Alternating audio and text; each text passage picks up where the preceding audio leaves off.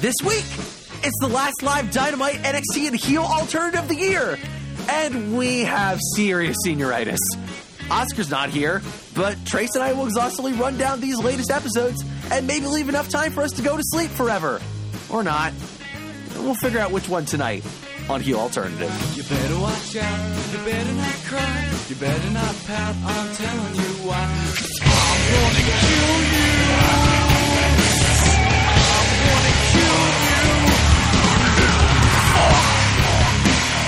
Comrades, one and all, it is Wednesday, December 18th, 2019, and welcome to episode 12 of Heel Alternative, Pro Wrestling.cool's Posy podcast, where we cover AEW, NXT, and the wide world of professional wrestling outside of Vince's purview. Heck of a show for you tonight. I am your host, John Gareski Maxwell, and I'm so tired. I'm so very tired. I'm joined by Trace Evans this week, who I'm sure is also very tired and also stressed out from having to pack to get for a flight in like 12 hours. I, I'm so fucking tired. Less than 12 yeah, hours. less than 12 hours. And also, yeah, I am hopped upon the last bit of caffeine rush I can possibly muster. After this, I'm probably dead. yeah, like I'm basically operating with like all the podcasts we've done this week. I'm basically operating on like three nights of maybe four hours of sleep at most. So, and tomorrow I also have to wake up early because I have no laundry and I've had no time to do it. So, yeah, my life's Yeah, if great. you're beeping audio in the back, that's probably my dryer telling me, "Hey, check me." God damn it! I you made me do laundry for you. Please check me. So yeah, I'm rushing through stuff as well. It's not good. yeah.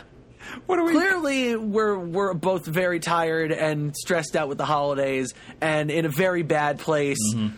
That's probably why I hooked up my Xbox 360 and started playing Sonic 2006 again. fucking hell, I really think that.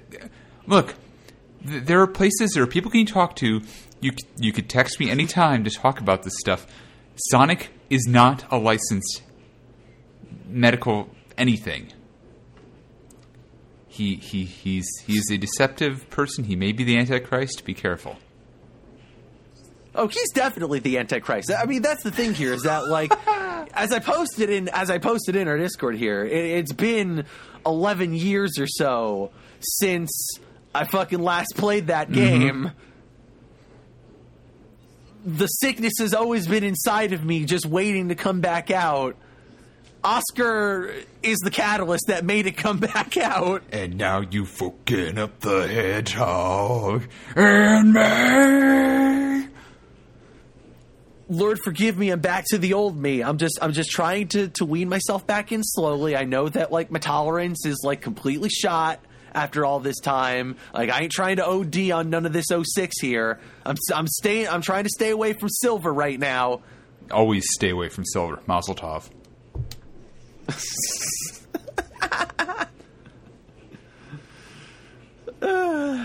Fucking Yeah. what have our lives become? Um, I don't know. I won't know until the 31st what my life has become because there's a journey ahead of me, and I'm really hoping it ends up well. Aren't we all, Yeah, man? for real. Fucking. Ah, let's let's continue the journey of life that is talking about wrestling. Yeah, hey John, wrestling happened today. on Wednesdays. Good Yeah, wrestling there's a lot of happened wrestling today. this week. It did. It's not the stuff that we usually talk about on Monday, which is unfortunate wrestling. Some might say it is becoming the least watched wrestling, even though it actually is still probably the most watched. But still, it's getting really bad ratings. It sure is, although I'm kind of worried to see what the ratings are going to be for this week. Oh yeah, it might. Do you think Raw's going to drag us all down to hell? Mm, no, I think it's just going to be it's the holidays and people are in finals and just like mm, Yeah, that's probably fair. like honestly, if I mean I'm I'm gonna be fucking honest here. If if I didn't if this wasn't our job, I wouldn't have fucking watched tonight. I would I would be asleep right now. Yeah, honestly, if I wasn't doing like stat tracking for AEW, I probably would have skipped this week and the past week and a bunch of weeks, even though there's been some really goddamn good matches. Yeah. Which that applies to the other show too that we're going to talk about Yep. tonight. But there is one thing I do want to talk about briefly here that's on the that's not on the notes. But yo, maybe we should quickly mention here, since we didn't talk about it on the mothership this week. Yo, f- fucking Marty Scurll's in NWA now. Oh What? yeah, that's a great thing to talk about. Um, yeah, so the villain made his choice, and for now, at least, it's NWA, and it's going to be another Scurll Aldis program because the first one was actually pretty good. They're friends. That's all I got. Yeah, like I'm. I'm really interested to see where it goes. Mm-hmm. I do. You, do you think it's going to be like a long term no, thing? absolutely not. Like I don't think NWA can afford it. I don't think Scurll can afford it either. I think he's just. The Bucks said they're letting him test the waters, and that's what, or rather, that's what they think he's doing. And I tend to agree. I think he's just going to show up in a couple different places that aren't ROH. I wouldn't be surprised if you see him somewhere at the beginning next year show up in Impact. I also wouldn't be surprised if you see him in AEW or New Japan again. You know, there's a lot of places he can show up. There's a lot of things he can do. Um, Yeah, there's a there's a part of me that wonders how much of this is just like he's gonna be work. He's just gonna work a quick program. He's gonna do a quick thing with all this. Like maybe like I'm wondering if it's literally just like they're waiting until after Revolution to really bring him in, it wouldn't surprise me at all. especially when they're kind of stacked right now. They're extremely stacked. Like if there's no place he fits in right now with all the storylines they got going on.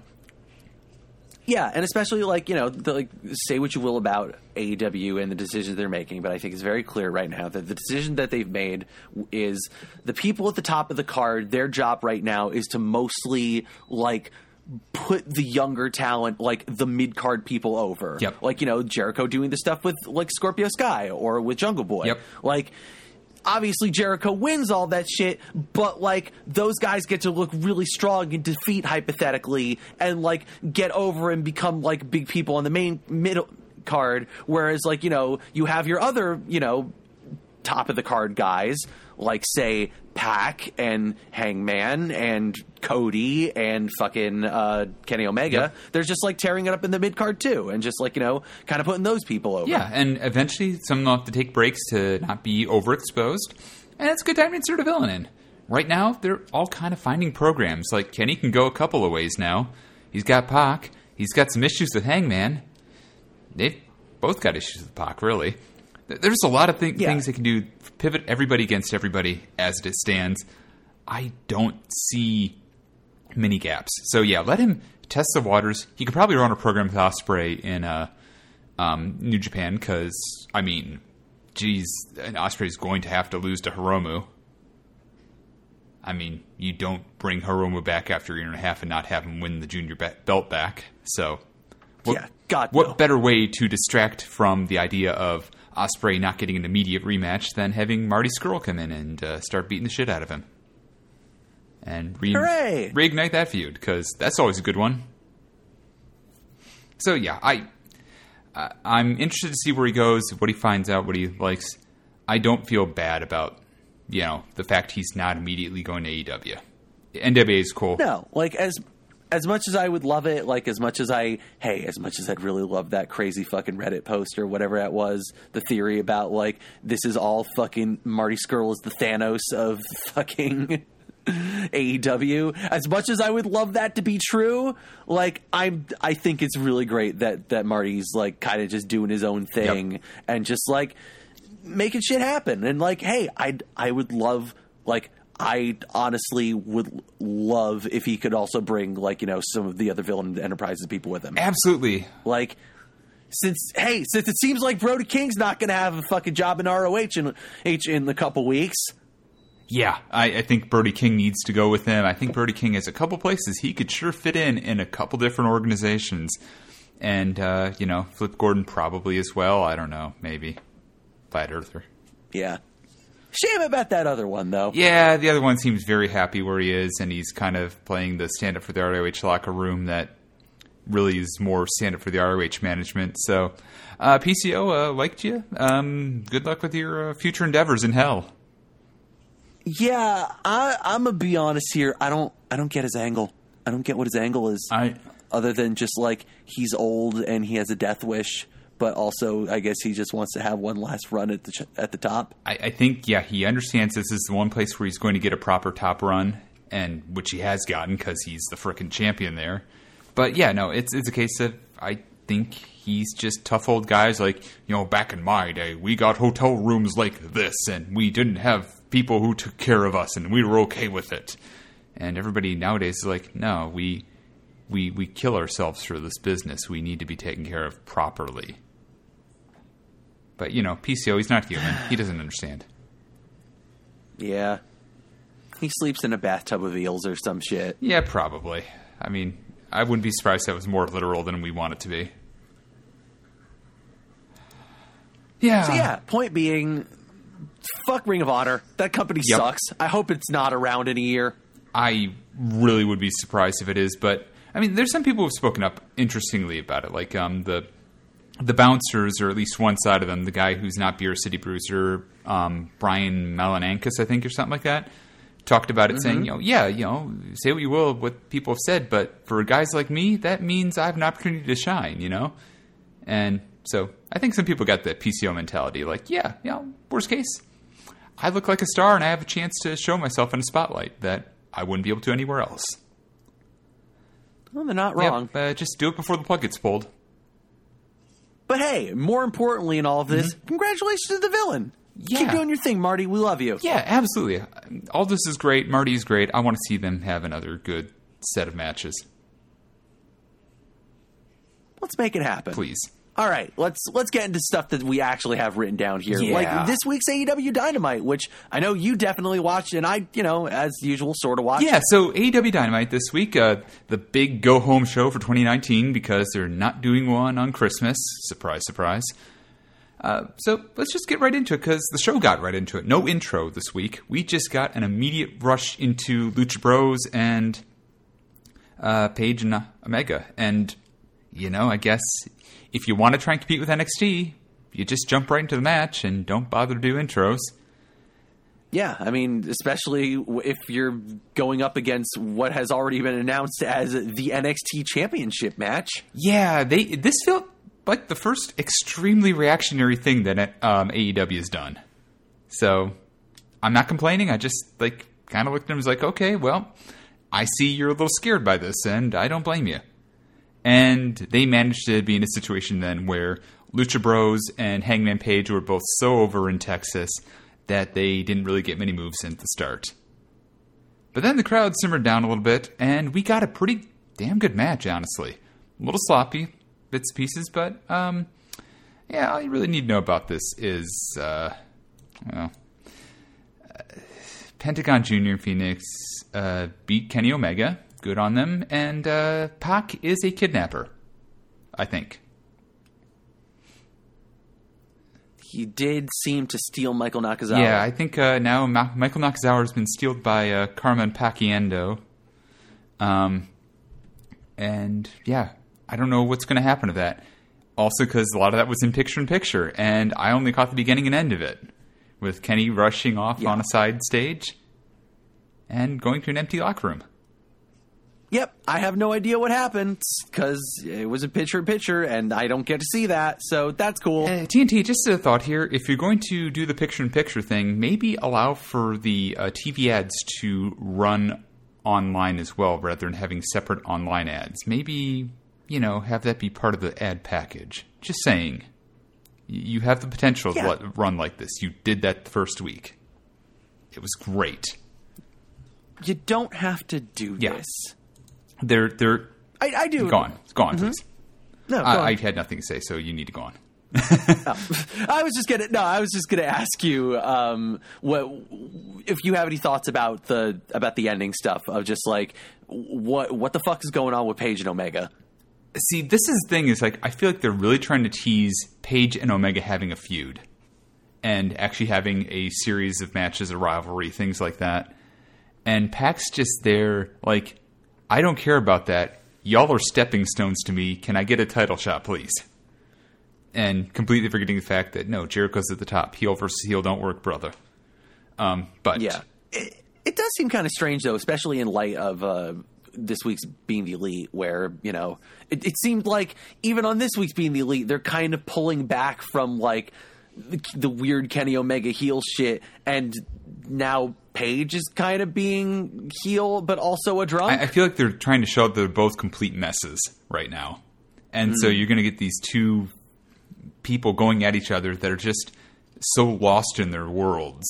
Hangman Page getting drunk on Wednesdays when he's not shown on TV. Also hasn't won the big one. Pat could tell him something about that one. And Kenny Omega, not the best in the world right now. Certainly not the best about machine. So I'm hoping that turns into something because I feel like Omega and Page could put on a good series of matches. Um, but Yeah. I think they're teasing I'd it like hope so. down the road because Kenny's got to deal with Pac. Yeah. So decent set, decent opening match. Like not like a hot starter other than the crowd really freaking loves Pentagonio. Um, but then again, who doesn't? Yeah, I wonder why. Yeah, exactly. Uh, yeah, Pentagon and Phoenix are doing so much uh, promotional stuff this whole week. So cool, good for them.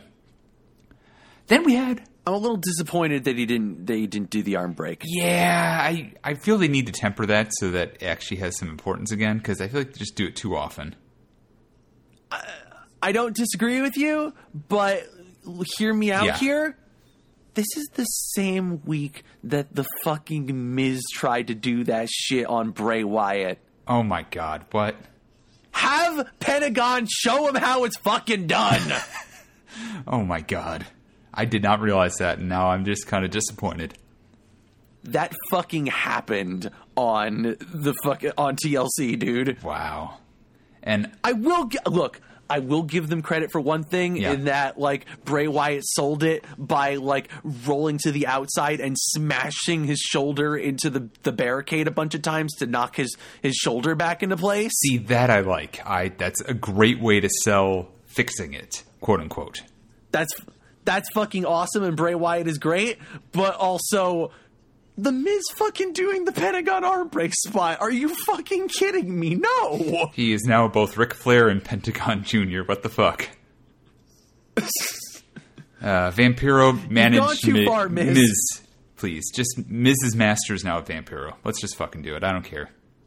I don't know. I'm not sure the WWE would would license his fucking music. Uh, no, they wouldn't license his fucking music, and he'd be screaming about that every week. Come on, license my fucking music! No, no, Pentagon, and I mean Vampiro, yeah. Um, anyways, yeah, that. Moving on to the next match because I'm not really going to talk about this match at all. You knew what was going to happen. Cody and Darby Allin going up against Butcher and the Blade. Darby Allin said, "I'll team up with you, kind of Cody." weird that they did this a second week in a row. Well, the reason is now Darby has a reason to get inroads back into the storylines again with this. You know, if if I Yeah, beat the Butcher and the Blade with you, then I get my rematch with you, Cody. So you know what's going to happen. Of It was course, definitely, yeah, it was definitely good justification. Don't get me wrong. I just, you Yeah. know, do think it's a little strange that they already went back to the well of like, hey, remember when we had Cody fight the Butcher and the Blade with someone? Let's have Cody fight the Butcher and the Blade with someone again. yeah, and that I And also just serving them up a loss.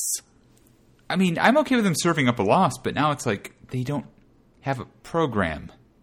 Like that really they Cody beats them. What do they do now? Fight him again?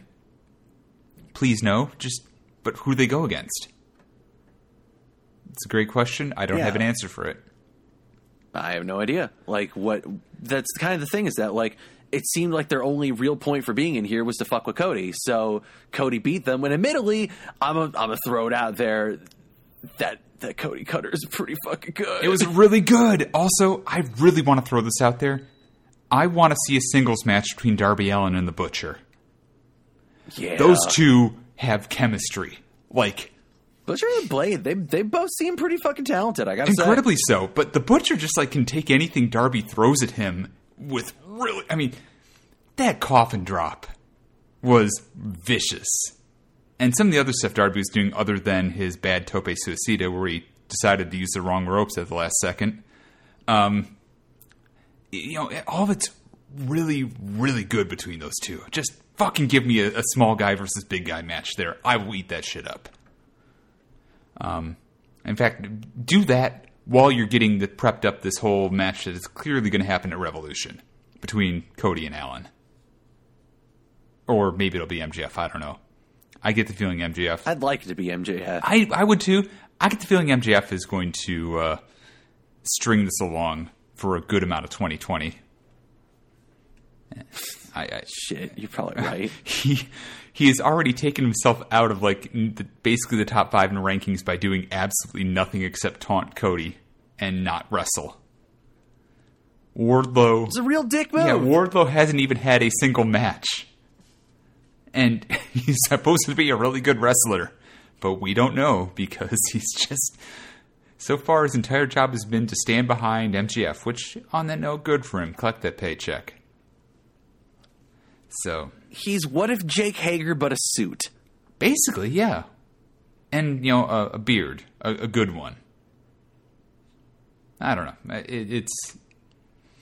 i I'm interested to see where it goes, but I, I really like the Butcher and the Blade. I don't want them to flounder after this. And, What if Jake Hager but we haven't confirmed that he's transphobic yet? well, haven't we confirmed that the Butcher is a punk singer? So I'm hoping that Yeah, he's no. The Butcher's in Every Time I Die. Okay. So I'm hoping it's that's like maybe a progressive band. I think he's the guitar player in it. Okay. Because if yeah, I, I, have a sense that yeah. I- I'd be really have- my- the sense that I have from hearing about Every Time I Die uh, is you know that they are fucking yeah no they're they're on the right side of, of the hardcore scene.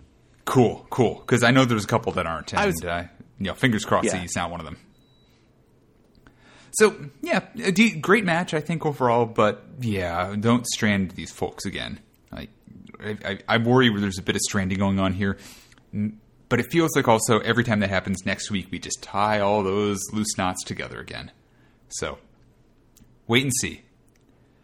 Uh, then we got a um, at, at some point. I don't know if it was right here or a little bit earlier and after, but Awesome Kong was in action and won in like five seconds. So, I mean, I didn't even have time to find the woman's name she was fighting before the match was over. There are a million ways to die. She's won. And also, um, That entrance seems still pretty good. I gotta say, I was reminded of that Mm-hmm. when it, it happened. yep, it was. It's it's so stupid, and I love it. Yep. But she beat Miranda Alize in like five seconds, and I was like, "Oh my god, I got the spelling on that right." Oh, match is over. Um, then wait, one thing we got to talk about that is starting to show up here. So the Nightmare Collective has a dude in it, and Wait, what? nobody. The Nightmare Collective has a dude in it. There's a guy who appears to be in what is a straitjacket of some sort. I He's did not a- see this at all. What? Oh, shoot. I should find the video and show this to you, a, a still shot, so that you can render judgment on if it's Vampiro or not. I don't think it is. Some people are like, that's truly Vampiro! But Excalibur doesn't seem to know who it is, so who knows? The Blade is the one that is the rhythm guitarist in Every Time I Die. By the way, The Blade? Mm hmm. Wait, really? The tiny guy who's married to Allie. yep. Oh, damn, okay. Wait, he's married to Allie? yeah, the Blade and Allie are married. That's why she's oh, there. damn! I had no idea. Yeah, it's pretty cool. Oh, that's sweet. It yeah, is. no, It- the Blade really is the is the guitar player. Gotcha. Okay, but yeah, so they've been they've shown Butcher- two promos now. a straight up wrestler. Oh, damn. Okay, well, you know what? This makes way more sense now. If I'm being honest with you. Um, yeah. If I go here, The Butcher was um, formerly in NXT as Braxton Sutter. Yes, he was. This is true. Um, yeah, God, I'm trying to. There's like one freeze frame where she Brandi shows the guy. He turns his head just slightly, and he did it again today. And both times she stops him from turning around fully. And he's like, "Not yet, not now." So here we go. Let's see, because he's got like something. There we go. So I will take a screenshot of this. Don't mind me, uh, podcast listeners, but I'm going to do some visuals for John here, and I'm going to Yeah, paste this I want to into. see this. I need to know this. So There's also great air that I'm not going to cut out. No, it's we is- shouldn't cut it out. Looks a lot Huh. like Vampiro, doesn't it? But I don't think It, it is. does. It's. I don't think it is, but yeah. What? and it looks like he's got grayed hair or something on the back or something like that. Might be brown, just shaved really down close. I don't know. because it's completely bald. But you know, you can always see someone's hair color after the fact. The For only question I really have is Mm-hmm. will AEW play his fucking music? Um, I think so. So my my outside guess, I'm just going to put a stupid guess out there because I don't think it's this guy. But if it was, I'd be laughing my ass off. Um, he he might maybe he's the uh, um, oh what's the guy's name? Of course I forget it. The guy from Three Two One Battle, Friends with Medical Benefits. I'm just going to put it out there. Probably that guy. If it is, I would be hilariously Sure. Um, amused because that guy's not the best wrestler, but he does have good demeanor about being like a lunatic. So I don't know. I, that's weird. They have a guy there now. That's all I'm going to say. That's They got my a guy, though. piece. Yeah, and they don't have Kris Statlander, which They want Kris Statlander, but they don't have her. yep. Kris we will get into Statlander is instead all like, "Hey, check it out! I'm gonna touch your nose because I'm ET." She is the boot master. As you do. I, I yeah, look, I, I freaking, I love Kris Statlander, and let's just get into the segment before we get into Jungle Boy Jericho because I think this ties into Yeah, our current conversation. So Kris Statlander and Dr. Britt Baker faced off for number one contendership for who's going to face Riho, and Mm-hmm. Kris Statlander has been on a surge, and the crowd has been much more receptive of her than they have been Dr. Britt Baker. So They sure have. Needless to say, Kris Statlander won, and I'm going to go a bit further. Kris Statlander looked really, really goddamn good in this match. yeah, she looked She great. I is, thought. she's a supreme talent, and her finisher, is, it's just a pile driver, but she makes it look like death. I mean, every time somebody's been hitting it, it looks like they're dead afterwards. killing it. Yeah, just compress their you know skull and neck and everything. It, it's it's wonderful, and the fact that she I transitioned. mean, hey, really all you got to do. Yeah.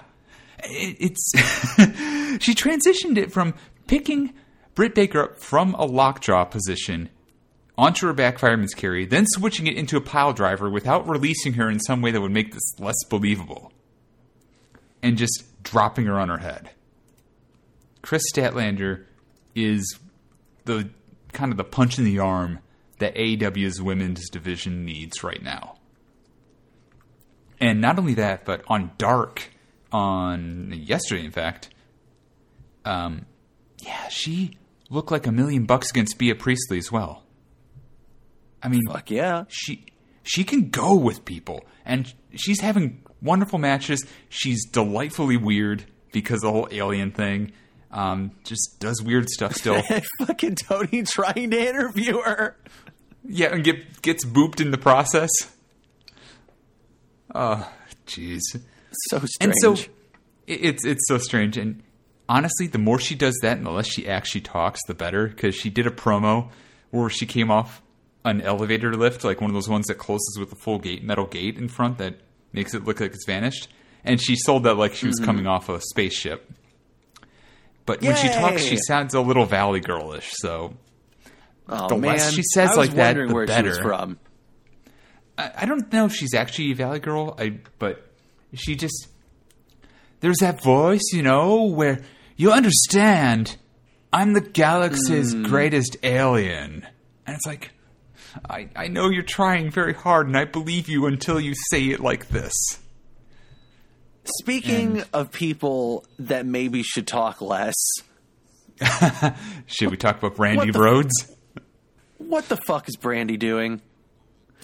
Like, Ah, well, for, I didn't really pay attention to the last one that you said was not very good, but like I I wanted to see exactly what Brandi was going to say this episode. I was just listening like what the fuck are the words coming out of your mouth and why are you saying them in this like weird drawn out like high school acting play? that's the sad thing is like this is was way better than her original introduction to the Nightmare Collective, and yet it was still like, oh, don't you know I'm a supervillain, Kris? You should choose wisely whether you want to join the night. It's like, is that really how we talk when we talk like normal human beings? Who's the alien right now, Brandi? Because I'm having questions about this. And Yeah, I feel like Brandi. Maybe you should be booping people. but she got her boop denied by uh, Kris Statlander, who then got beaten up by uh, uh, Cruz and Kong. So, and, and inexplicably, after getting beat up by them, um, um, somebody who felt very unrecognizable because we haven't seen any action from her recently. Um, my number three ranked woman in the division, or well, now number four, but let's not talk about that. Uh, Sadie Gibbs showed up out of nowhere to support Kris Statlander. Like, I was Sadie, where you been? Surprised by this, and was also like, "Wait, who are you again?" Yeah. Oh, you're the person who had the And then backstage remembered fight that with. match that she was in, and I was like, "Oh, right, you." Yeah. Also, the whole backstage fight that allegedly happened between her and Bea Priestley. So, yeah. Oh, I forgot about Whoops. that. Yeah, I don't know if that was legit or not or what's going on there, but um yeah, so she's saving Kris Statlander cuz apparently that's a, a thing and uh Hikaru Shida's out of town, so whoops. Also, apparently Riho was sitting in the crowd and didn't want to help, so Yeah, Probably. she. That's all Riho seems to do now is just hang out in the crowd and be like, "I'm Riho. I'm small." here's my theory. Riho could not climb over the guardrail quickly enough. It would be like climbing out of a steel cage for her. So, poor Riho could not get out of there to save Kris Statlander fast Look. So you the know, wall the the walls of the crib are really high for a reason. Okay. yeah, exactly. We got to protect our little baby girl, Kenny. Oh, Man, I, I don't have anything more to say about that because I already said way too much. But we've So, already I gone mean- way too far on this on podcast that will come out in two weeks. Yes, we have. Um, We've already I'm looking- fucked this whole, whole thing up. Ugh, weird wording with that, but um, yeah, I, I I don't know. I want to see Kris Statlander win the title. That's all I'm going to say about that. Like Riho's yeah, nice she's and an alien. but That's cool.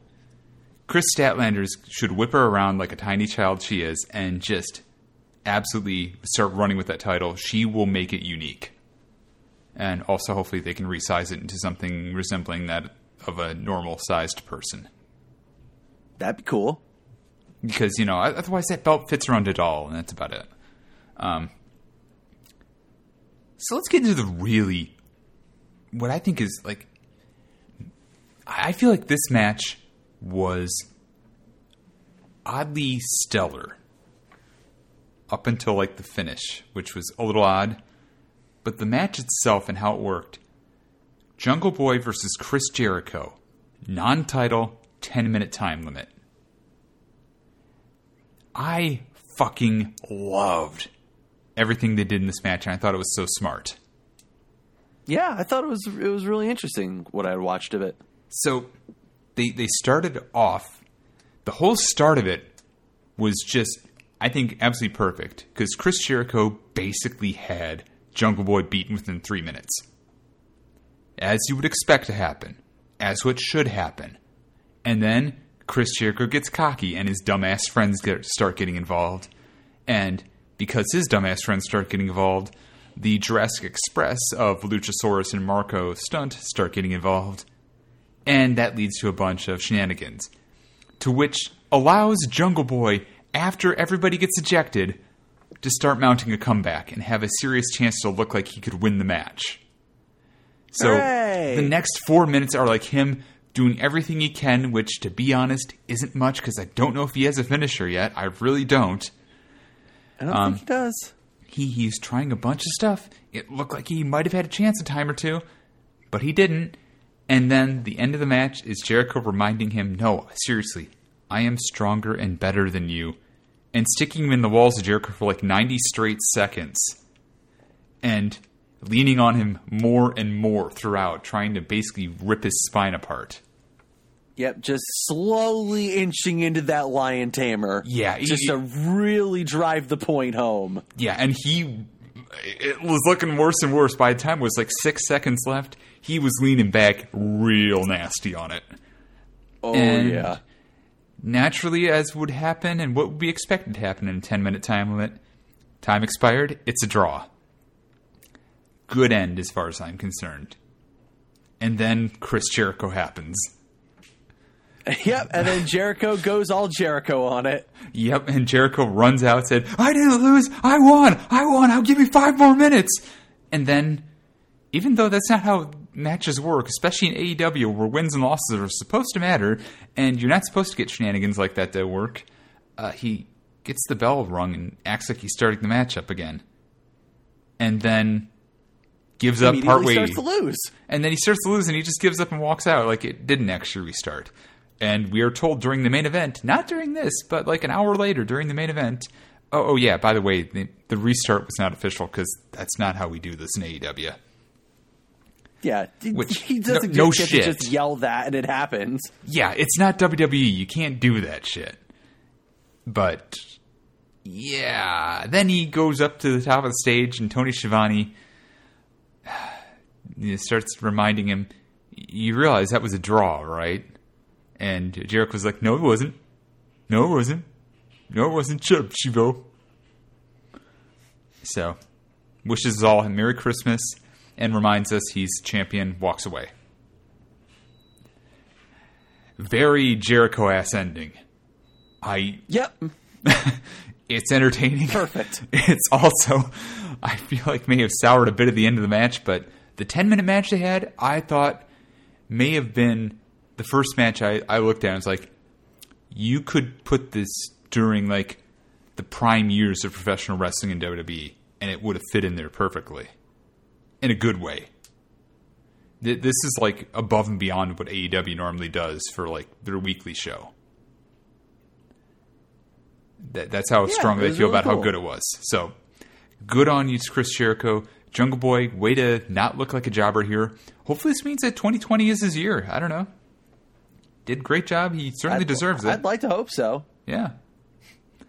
And then we got kind of, uh, I mean, at this point, the number one contenders match for the women's title would have happened, but we're going to jump over that because we already talked about it to the main event Young Bucks and SCU for the titles. And a lot Killing of, the business. yeah, a lot of promos about how these two groups are friends. They actually have Christmas dinner together a lot and things like that.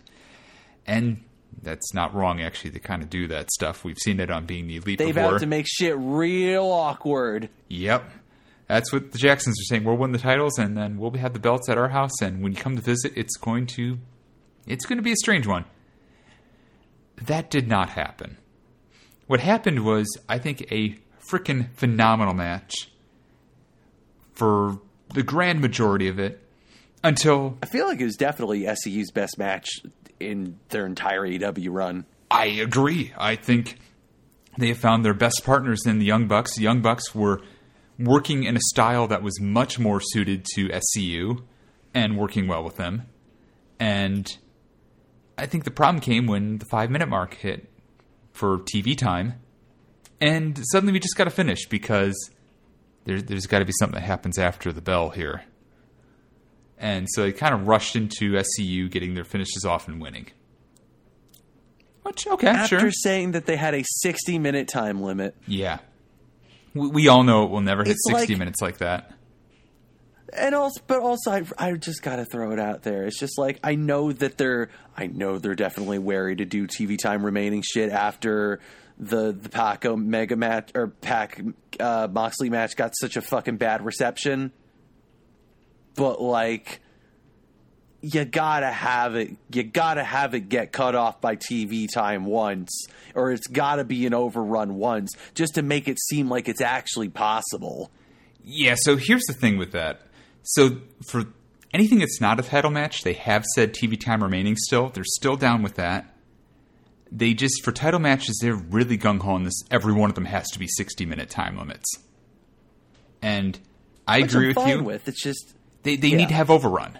They need to allow for some overrun or make it seem like this is going longer than we thought it was going to go.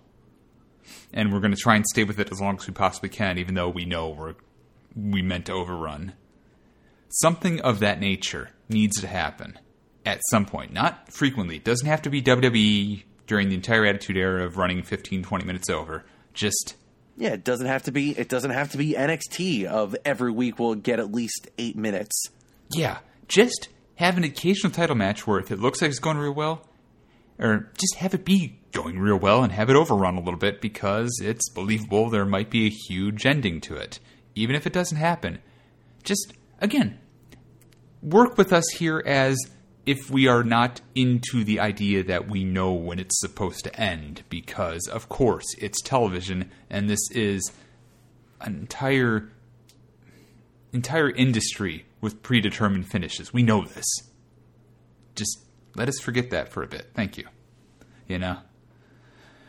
Yep. But of course, they, they finished with five minutes to go because um, they'd been flashing some very vague Dark Order stuff throughout the night on the show. Like an Evil Uno picture popped up like at the beginning during the first match, and it was passed off as a technical difficulty. And then instead of shopaew.com at one point, joindarkorder.com appeared instead. And it was commented on by Excalibur and JR as like, well, that's messed up. We we don't want you going there. That that's not cool. And so naturally, the Dark Order comes out, and John, oh boy, I I have First, some thoughts. though, and this is what I noticed was that like, yeah, they had their they had their weird anything, and it's like, wait, why is there a creeper? Why is there a creeper there? And oh, oh okay, and now there's way more creepers. Mm-hmm. So, I, I again, not, not I'm not opposed to the idea of creepers, but it's kind of like you built them all up with this great Scientology gimmick, this great, honestly creepy real life cult that could possibly exist thing, and then you do the same old shit that you were doing before you started those cool ass promos.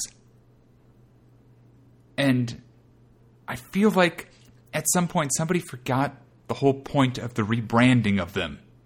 Like, the point is, we don't like them being called creepers. We know what that's a reference to. It's a Minecraft reference because they used to be the Super Smash Brothers. You know, and you can't call them the Heartless because that's too obvious that it's Kingdom Hearts.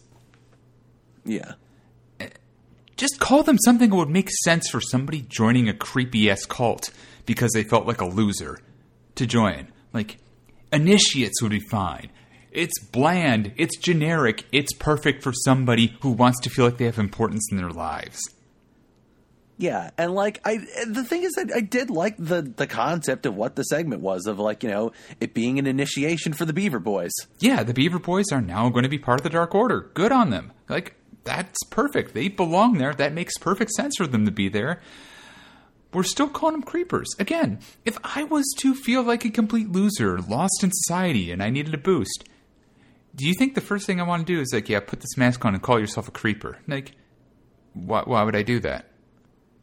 Well, I don't know, man. I mean, I'm a creep. I'm a weirdo. God, you- you're not wrong, but What the hell it- am I doing here? what are you doing here? You don't belong here. I don't belong here. God damn it. That's actually the better explanation they've ever offered up yet. But, I mean, there's ways you could do stuff like that, but that wouldn't. I think. What if Evil Uno is actually just Thom Yorke? Wow. I. I actually want to hear him talk with the affectation of like a British accent now. I Just But- want to hear him talk about how everything in its right place. Really, to What's get the to, Dark Order national anthem? I can't believe everybody is so happy about the street spirits. The thing is, he's you know he's just hitting. It's just they go in this initiation. They're just beating the fuck out of the young bucks, and Evil Uno just looks at him. He's just like, "You do it to yourself, you do, and that's what really hurts." God damn it. Oh, I hate that. I hate this, but at the same time. Save, stop me from this. What happened? Okay, so really the whole thing is you could do a you could still call them creepers, but again, you got to justify this shit. Like call them creepers because you're going down an MRA angle while branding people as losers. Like, hello, that's Fight Club right Oh there. man, Fucking do that if you want to go down that road. You know, or Yeah. just rename them or rebrand their masks for all. You, you don't need them to look as creepy as Evil Uno. His is actually looking more professional. The way, well, now he's wearing a suit because that apparently makes him look entirely more professional. But you can justify the masks even by saying, you know, hide your face because you are a loser and you don't know any better. There's a lot of ways you can spin this, and they're not touching on any of that. They're just doing the same old shit of, we've got a lot of us, and we're going to beat up on everybody in the elite and all their friends. We got a lot of us, and we need to have masks on so that we can have different people and they won't know. Yeah, I'm, and look, I'm okay with the different people because that Yeah. makes a lot of sense, and you can you can debut some weirdos with that too, and have some good moments. But same token, uh, this just feels like the same old shit now, and I'm really worried for the Dark Order yet again. Like they, it feels like they didn't learn much of anything other than Evil Uno's a pretty good talker, but that doesn't mean much for Hill Beans when everything around him just looks tragic. So I'm not feeling the Dark Order thing again. I, I would like them to just lean more into your cult shit. That was the fun Yeah. stuff, not the occult. Like, I don't give a shit if you want to be Cthulian or whatever. Like, I'm not going to ask what your cat's name is. Just stop it. so that that's how Dynamite ended with the Dark Order, and this is actually probably the part they need to lean into more. Is them chanting, I think it was, "Who is one? We are one," or "Who are you? We are one." Yeah. something like that. Yeah, something like that. and that's really good. That makes sense. Work with that. Just fucking tie this together better. You're almost there. Yeah, they they need to drop they need to drop all the video game shit still. And I know mm-hmm. that's hard for them because they want to have a little bit of that because they're still Super Smash Brothers, but you gotta mm-hmm. I mean, look, I've seen from interviews and stuff like that, like, you wouldn't believe it if you looked at him, but Ortiz is a giant goddamn Pokemon fan. He doesn't have to bring that shit out onto the ring. Neither do you, Evil Uno. God damn it. That's AEW Dynamite. it's a show. It's a show. We don't lie about that. We have never lied to you once about AEW being a show. Prove it, cops. Yeah, prove it. Uh, yeah, cops ain't, cops ain't got shit on us, John. they, they ain't got shit on us. So yeah, uh, AEW had a bunch of shit this week, but so did NXT, who had a fucking two title matches. yeah, it's their finale as well this year, isn't it? I mean, next Yeah. week's got to be a recap, right? Yeah, probably. I think it's just going to be like a recap episode like they usually do. Okay. Be it would be cool if they had like you know an actual like exclusive match for it like they used to do.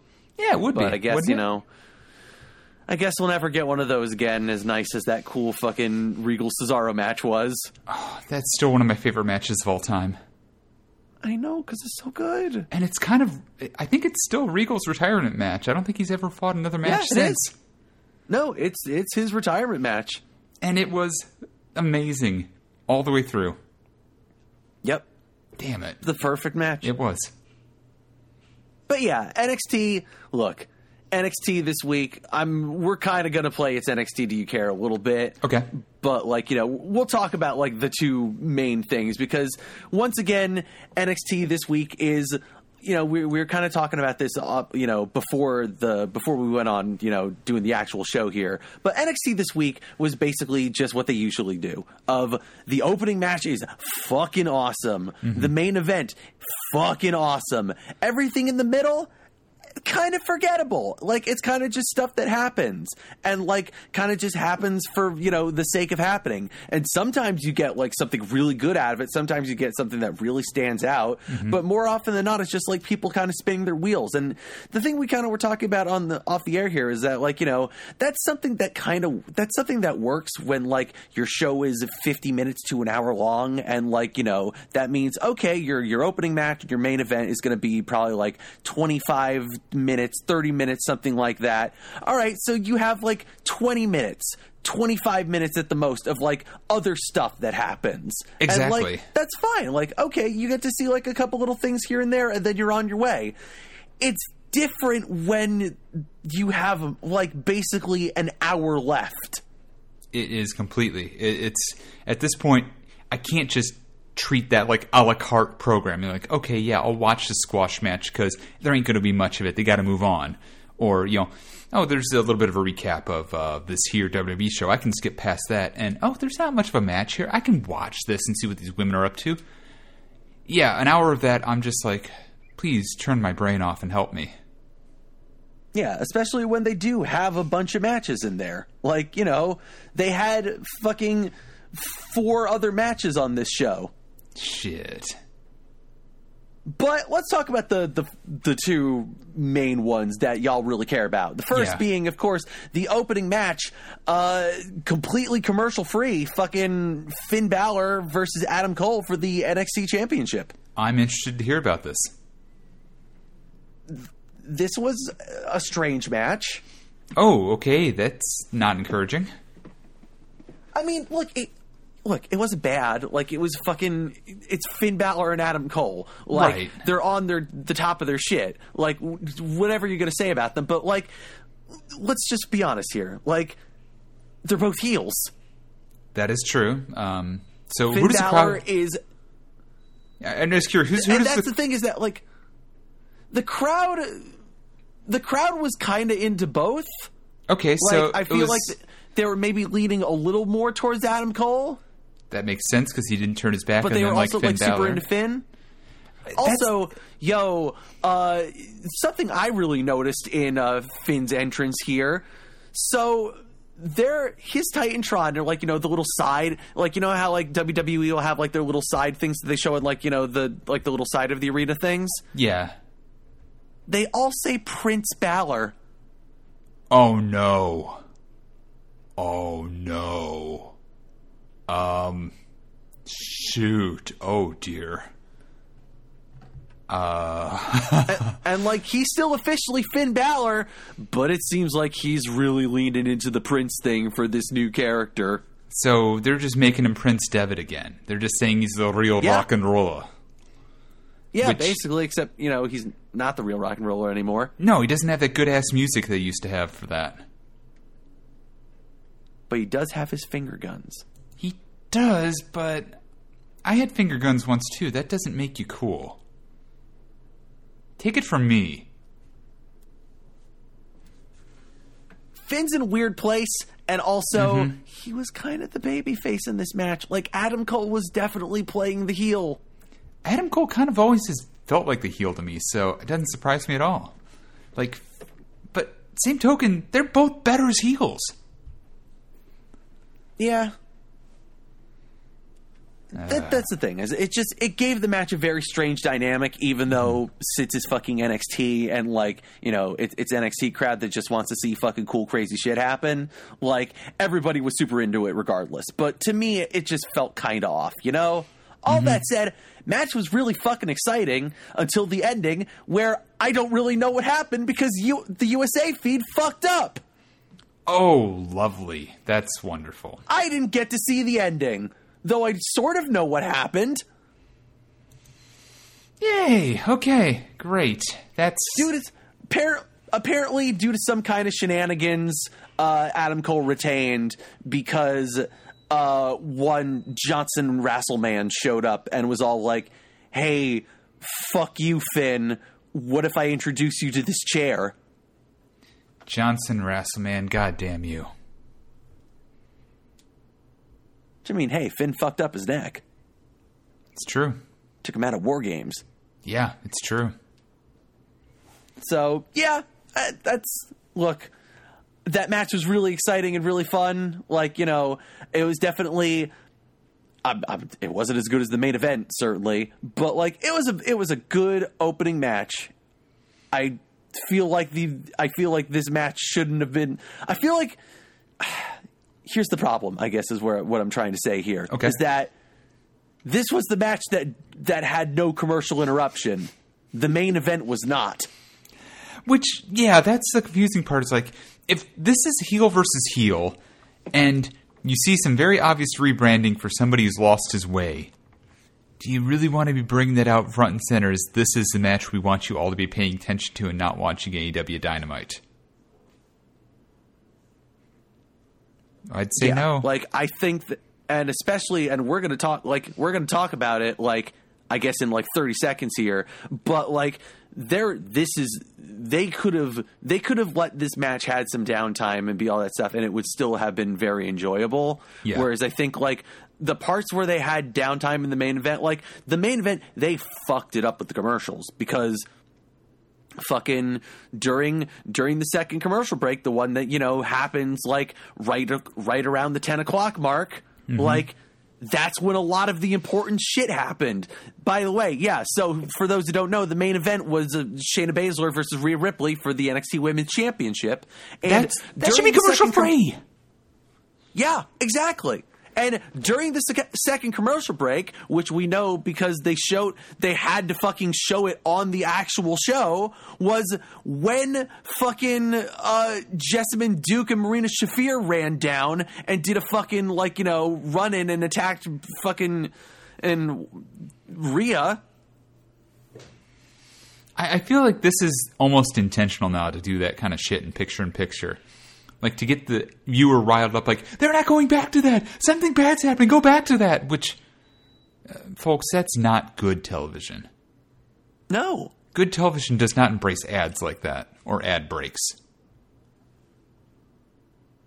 you had your like fucking important moments happening during like a fucking like you know commercial break that you're then having to be like look what you missed during the the commercial isn't this crazy like no you should have just fucking paced your match better Yeah, exactly. Like, I, I really, really hate the fact that we have to put commercials into matches like this, and then now obviously you can't have the armbar spot for three minutes now, so you have actual stuff happen, and it just makes a match so uneven.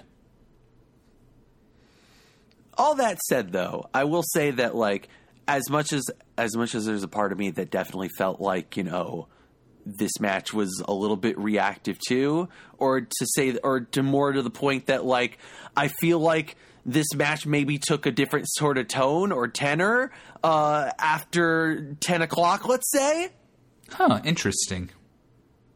yeah, weird how that works out. But Yeah. like, you know, look, I, I will also say, like, as much as this, these are things that I'm noticing and like observing here, this match was fucking baller. This It shit was amazing. The story they told of just like Shane of like Shayna just again oh doing what she does going to the fuck going to Ripley's arm just fucking destroying the arm just going for all this stuff. Like this is some great shit. Like it was just incredibly exciting. It was incredibly fucking tense. Like the way that fucking uh you know, the way that they just threw out like everything here, the way that they like had Ripley Rhea win with a fucking Riptide off a fucking ref bump, and like the way that they actually had like the ref bump like look good and not Nice. just be something shitty. Nice. Like everybody was on point here, and then like th- basically they had the best fucking someone about to pass out in a fucking uh in a fucking hold spot I've ever seen. nice. Like they had like Rhea basically like conked the fuck out to the Kirifuda Clutch, and like as the like you know the ref was doing like the thing like picked up the hand, drop it, and as she's dropping it, she literally grabs the fucking ref by his shirt and is just like fucking uh, holding him and like screaming as she gets out of this hold. It was so cool. That is that's the best way to get out of fit, any of that stuff. Grabbing the ref. Like Amazing. Rhea looked like such a fucking badass. Like this, this to me is like you know definitely the difference between like you know a, like this was the difference between this and the main and like the opening match of like that was a heel on heel thing that didn't really work in a sense of just like you know it kind of felt like well I guess Finn Balor is a de facto babyface here. But like this is Rhea is clearly the baby face, but she's such Yep. a fucking badass that it's like when she's like getting her hands on the ref and like the ref is getting in her face and she's literally yelling at him to like shut up because like she wants to just keep fucking beating like Shayna when she's got Shayna in the corner. Like you're like, yeah, fucking stand up for yourself, Rhea. Don't fuck fuck that guy. It's much more Stone Cold like. yes, exactly. And God, Rhea Ripley is so goddamn good at that. Her intensity is wonderful. her intensity is amazing and like it becomes incredibly believable when yo she fucking won with an avalanche riptide Nice. Holy shit. and it looked so fucking cool Nice. This is amazing. Rhea Ripley is your new fucking NXT Women's Champion. We end 2019 with the curse finally broken. This match, like this, it's kind of a bummer that like our cutoff for for best match of the year is you know already happened because this is gonna this is gonna be something that's gonna have to go on on next year's list, and I feel like it might get forgotten. It's probably going to get forgotten, and that's a shame because, yeah, this is going to be the moment where Shayna Baszler has a legit chance because we all know where she's going now. Yeah, There's only one direction, and that's straight up to the main roster, the main actual main roster. I'm not going to hear any arguments about what the main roster actually is, uh, Owen.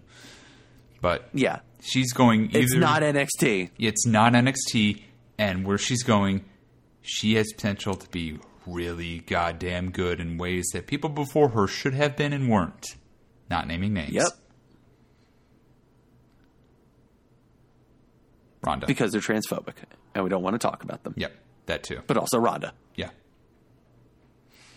Oh, man. Uh, But yeah, the the rest of the show though, aside from that, you want to play a quick game of NXT? It's NXT. Do you care? Yeah, let's play that because yeah, that that match alone sounds like it made NXT really worthwhile. If somebody wants to say NXT is the better show this week for Rhea and Shayna, I don't blame him. But yeah, let's, and let's play I the would game. absolutely say of what I watched of of NXT or of uh, Dynamite rather, like I think that yeah, like that match alone is better than than pretty much anything that happened on Dynamite, and frankly, that match alone is pretty much better than anything that happened in like all of wrestling this week. I'd say. I think that's a safe bet for sure. Didn't really watch a lot of Into the Fire, to be fair, but like from everything I've heard about what happened on Into the Fire, yeah, I still feel confident that I'm I'm right on that regard. it's a pretty safe bet.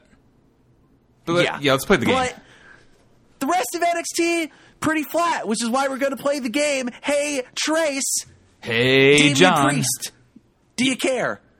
Ah, not anymore. I did at one point. I've been broken. He fought Killian Dain again. Oh, now I really don't care. Killian Dain lost again.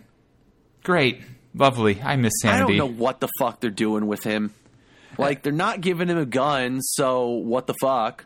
I mean, it's just he's there because Nikki Cross is having a great time up on the main roster. I'm sure Yeah.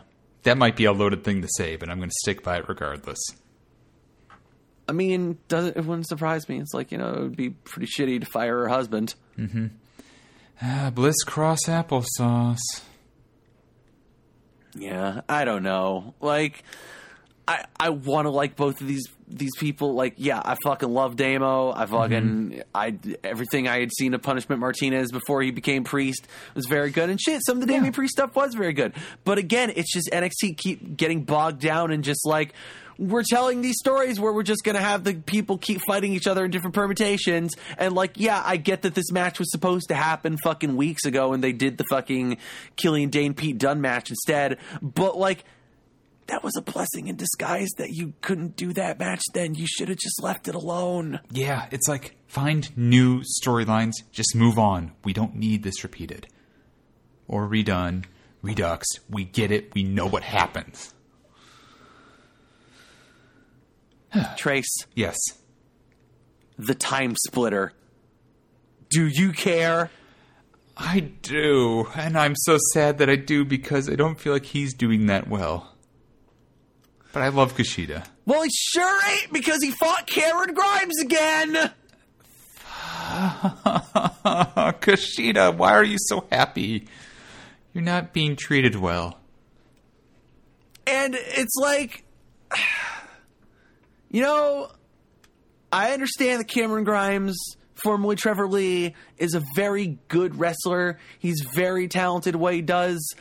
I don't understand this fucking NXT character at all. It's like he wears a fucking top hat. He's like supposed to be some kind of carny grifter or something. Like, what the fuck is Cameron Grimes? Can someone explain this to me? So, I have a theory. I don't know if it's an accurate theory, but I have one. They're just trying to make Juice Robinson into NXT. But like actual Juice Robinson, not like hippie Juice Robinson. I guess. I mean, isn't Juice Robinson's character that like he's flashy and cool? Yeah, but he's actually not really flashy and cool when he comes out. He's just weird. Yeah. He's got He's- a punch. But he's flamboyant. He's the flamboyant, yes, indeed. Yeah. Juice like, I think that that's Robinson. per- I think that's a perfect uh, like analogy for what he is. Cameron Grimes, no, Cameron Grimes is just like you know, he's just kind of he's kind of dirty and grungy again. Yeah, it's like he looks like he works uh, like he looks like the kind of dude that b- would be running a fucking Ferris wheel at some shitty fair. I, I don't care for that. I think it's silly. I don't think it's a good gimmick. I don't know why they're not trying something with him. I don't understand what the fuck Trevor or like Cameron Grimes is supposed to be. Me neither. other than he has this top hat. And the only good thing about that top hat is that mm-hmm. Kushida picked it up and wore it through his entrance. I actually like that. Kushida is now in Back to the Future Part 3. Think about this, Trace. Yes. Fucking Kushida standing on the fucking middle rope doing his fucking pose. The camera just like, you know, all the way low, just looking up at him with all like the blue lights as he's fucking looking at his wrist doing the clock thing. Yep. And he's wearing the top hat. I love it. This is wonderful. It's And you shame. can sort of see Cameron Grimes in the background, very upset that it, that Kushida is wearing his top hat. well, it's probably got mites in it or something. I don't know. It was pretty fucking good. That that sounds like the best part of this whole ordeal. Yeah, I didn't care. For, I didn't care about this match, honestly. Kushida- and I especially didn't care when Cameron Grimes won. Yeah, it's like I wish Kushida could talk to Bret Hart or something and learn what people like him and ha- what happens to them when they stay in WWE for too long. Just, just a thought. I got something for you though, Trace, Hit me. and that's Io Shirai. Do you care? Oh, you bet your ass I do. Sheer her Titantron has like they will sometimes like flash images of her face in the middle of them flashing the weird text. It's fucking cool. I like it. She's Io's still the best. I still fucking love Io. She's great. Yep, it's uh, PT time, and Io is the star. She murdered Santana Garrett. Eh, it didn't surprise me. Like Santana Garrett probably was asking for it, looking like Yeah, Santana and, Garrett. You know, look, Santana Garrett's very good. I like Santana Garrett. This match was nothing because it was just a fucking Io squash. Yeah, because Io Shirai is stellar beyond belief and kind of scary in a great way. And hey, maybe we need to be building up a new heel now that we are, have a new babyface champion for the first time in like a year. Yep, somebody's going to start stalking Rhea Ripley. We know this. Might as well be someone that was also in that match and is all about that brutality. Yeah, she's all about. I mean, it's more than brutality. It's flat out murder, and it's illegal. I'm gonna just throw this out there. Like Yeah. I know we all we all know that NXT is very much a heel territory. Like they course, love to have their heel champions. Like if Rhea is just going to fit into that mold and be another transitional champion, you know what?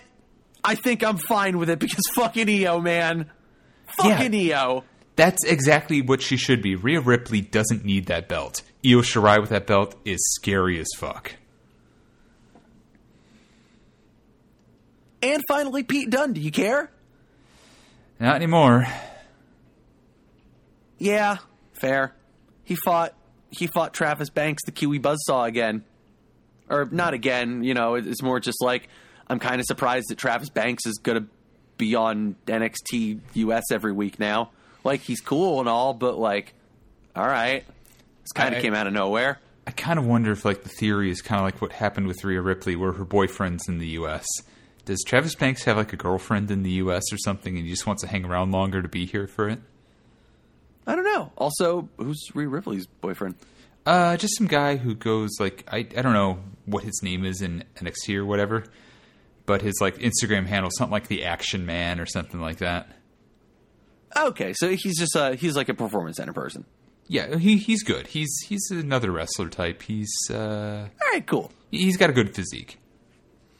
I mean, my my assumption at first was that Travis Banks was just going to like show up as be part of like you know, hey, we're going to bring in some NXT UK people here and there to like uh, you know promote the Worlds Collide thing that we have coming up in a few weeks. But it seems like he's the only one. Yeah, that's kind of weird. I feel like they're not showing And off also- much about that. And also, it's kind of fucking weird that like you had him win that match against fucking Jaxson Ryker of the Forgotten Sons last week, and then this week you're having you're having him put over Pete Dunne. Well, John, perhaps they Pete forgot about it. that. Perhaps Pete Dunne forgot. Perhaps we all forgot. he did unto others, the others being Travis Yeah. Banks. He did unto others, which is, you know, unto being put on a good match, and others being anybody but the Forgotten Sons. Yeah. This match seemed fine a little bit to watch, but again, it's just like, yeah, why are we doing this? And also, like, what are you doing with Pete Dunne now? Great question. I don't know. It's kind of like it, you know. I obviously I understand that it, you know everybody can't be at the top all the time, but it's like it is kind of baffling to me. It's like you had this dude hold the fucking UK championship for six hundred something days, and now Yep. he's just like hanging out on like in NXT undercard, like not really doing anything. And yeah, he had that good showing with Adam Cole at, at Survivor Series, but like no one ever really believed that he was really going to take the title off of him. Right, and of course not, because he's. Pete Dunne was there when we realized that Tyler Bate was not going to be a good champion. He wasn't. Come on. I mean, I don't know about that. Mustache but- Mountain was bad at the time. He had the wrong theme music and everything. He just liked being a smiling guy and waving. It's like he's basically like the build up to the Gratitude Era. Yeah, it, it was definitely a. I mean, I, I will definitely give you that. Like, he's def. It was definitely one of those things of like, we gave it to the real young guy because he's really young. And he doesn't know what to do with it. So, uh, how about choice number two that actually made an impact during the tournament? Whoops, we gave it to the person we should have given it to all along. Oh well. Yep, exactly. Precisely. And now it's just Walters forever.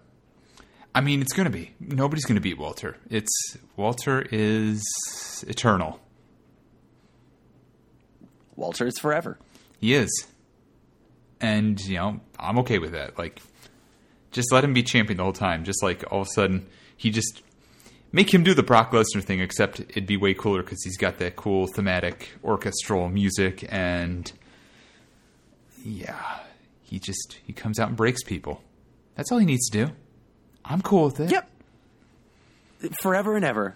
Y- You, you've reached too high to the stars. Now you must die.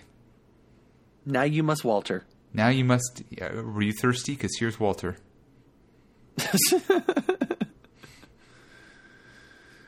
Well, Trace, Walter may be forever and ever, but this podcast doesn't have to be. We don't have to be. I feel like we probably strung it on too long, me ranting about uh, AEW, but it is what it is. It is what it is, and it's what happened, and I'm glad it happened. But now it's not going to happen anymore for the rest of the year. Yay! I can do things that involve nothing with. Genie, Constant- you're free. I'm free. I can. I can pack for luggage and run off to the airport, and it's raining outside. Probably will be for the rest of the year. Yay! I can't wait. I love it. I, it's my favorite thing in the world. One might say it's the Okay. most wonderful time of the year. Yeah, I'm really excited to be spending Christmas just sitting on my couch, doing nothing. Yeah. Well, I guess I'll have some people over, but mm, yeah. Being grown up for Christmas sucks ass. being grown up for Christmas and having family drama that you really aren't going to deal with it sucks even more. Fair. Completely fair. I give you that. But anyway, folks, enough about content that belongs on Scott Steiner's Americana Spectacular 4. Here's what's going to happen. So this is going to be our last live episode of any Pro Wrestling Cool podcast until 2020. On Monday, the 23rd, you're going to get the first of our two Christmas specials, which is Oscar and I are going to bring back the dormant Ozone Entertainment podcast, The Takes Bakery, What? to talk about to talk about one of Oscar's darkest, most horrifying takes. One take so dark that Owen would not uh, even allow it on the real show, and we're going to give it to you as a heel turn pro wrestling.cool exclusive in the heel turn slot on Monday. Oscar is going to defend Vince Russo.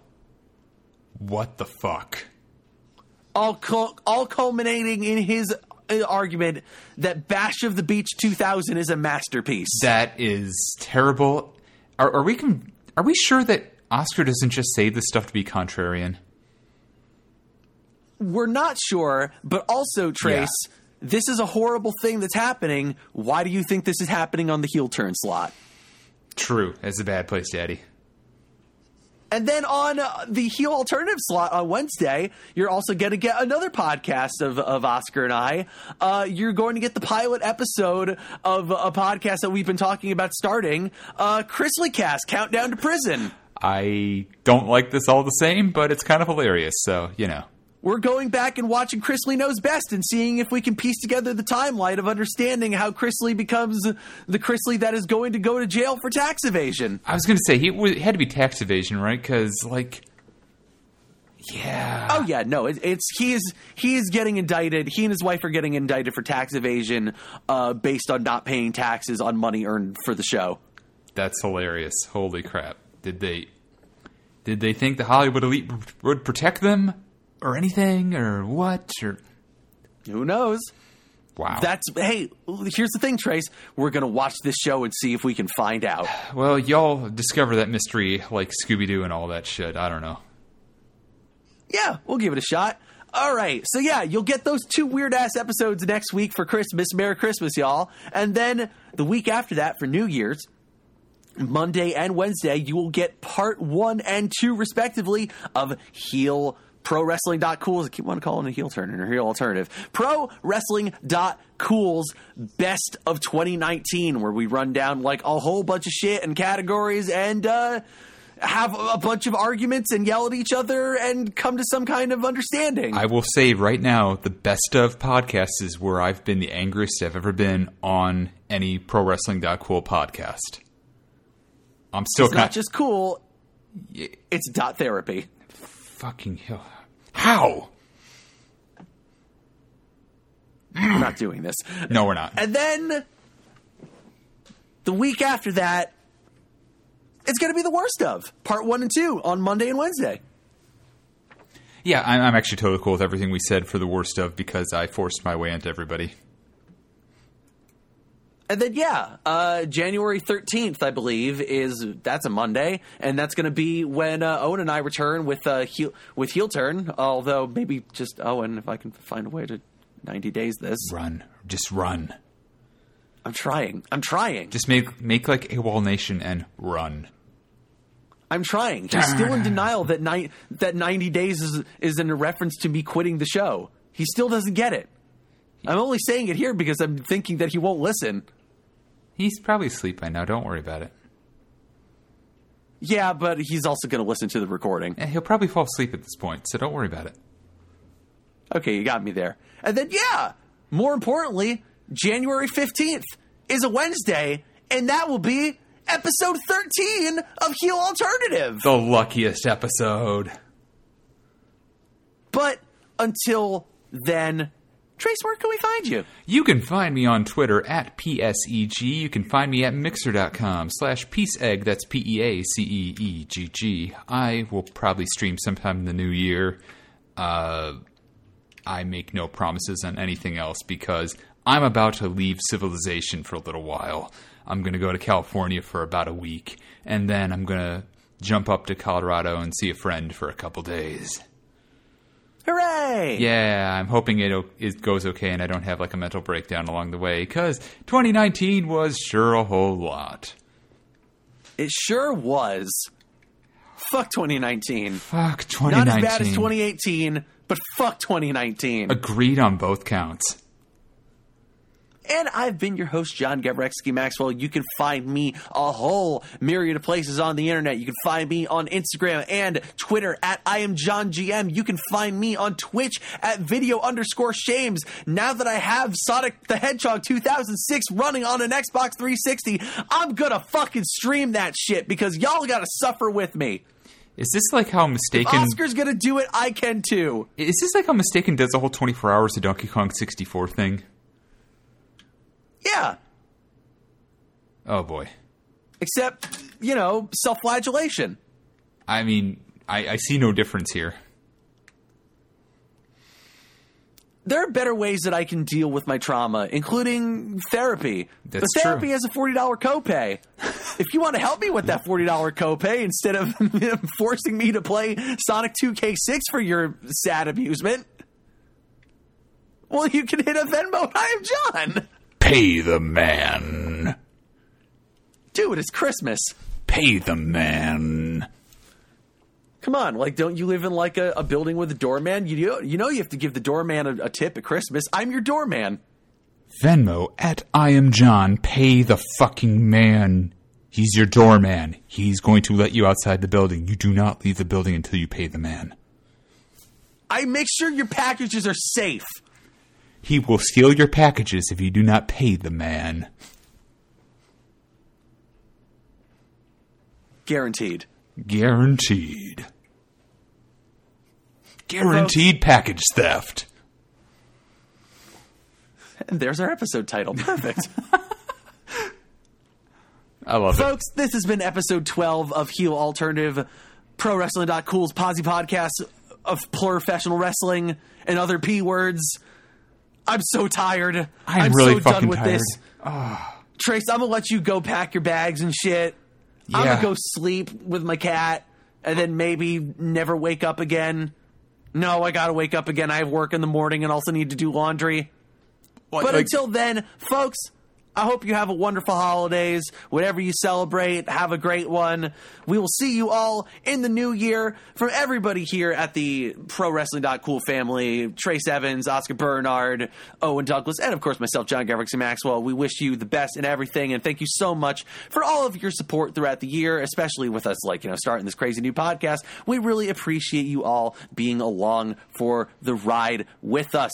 And until next time, y'all come back now. You hear? Happy holidays, y'all. God bless us, everyone. Except you. You know what you did. You damn well know what you did. 90 days. He's making a list, he's checking it twice. He's gonna find out who's a fucker. And nobody's getting fucked.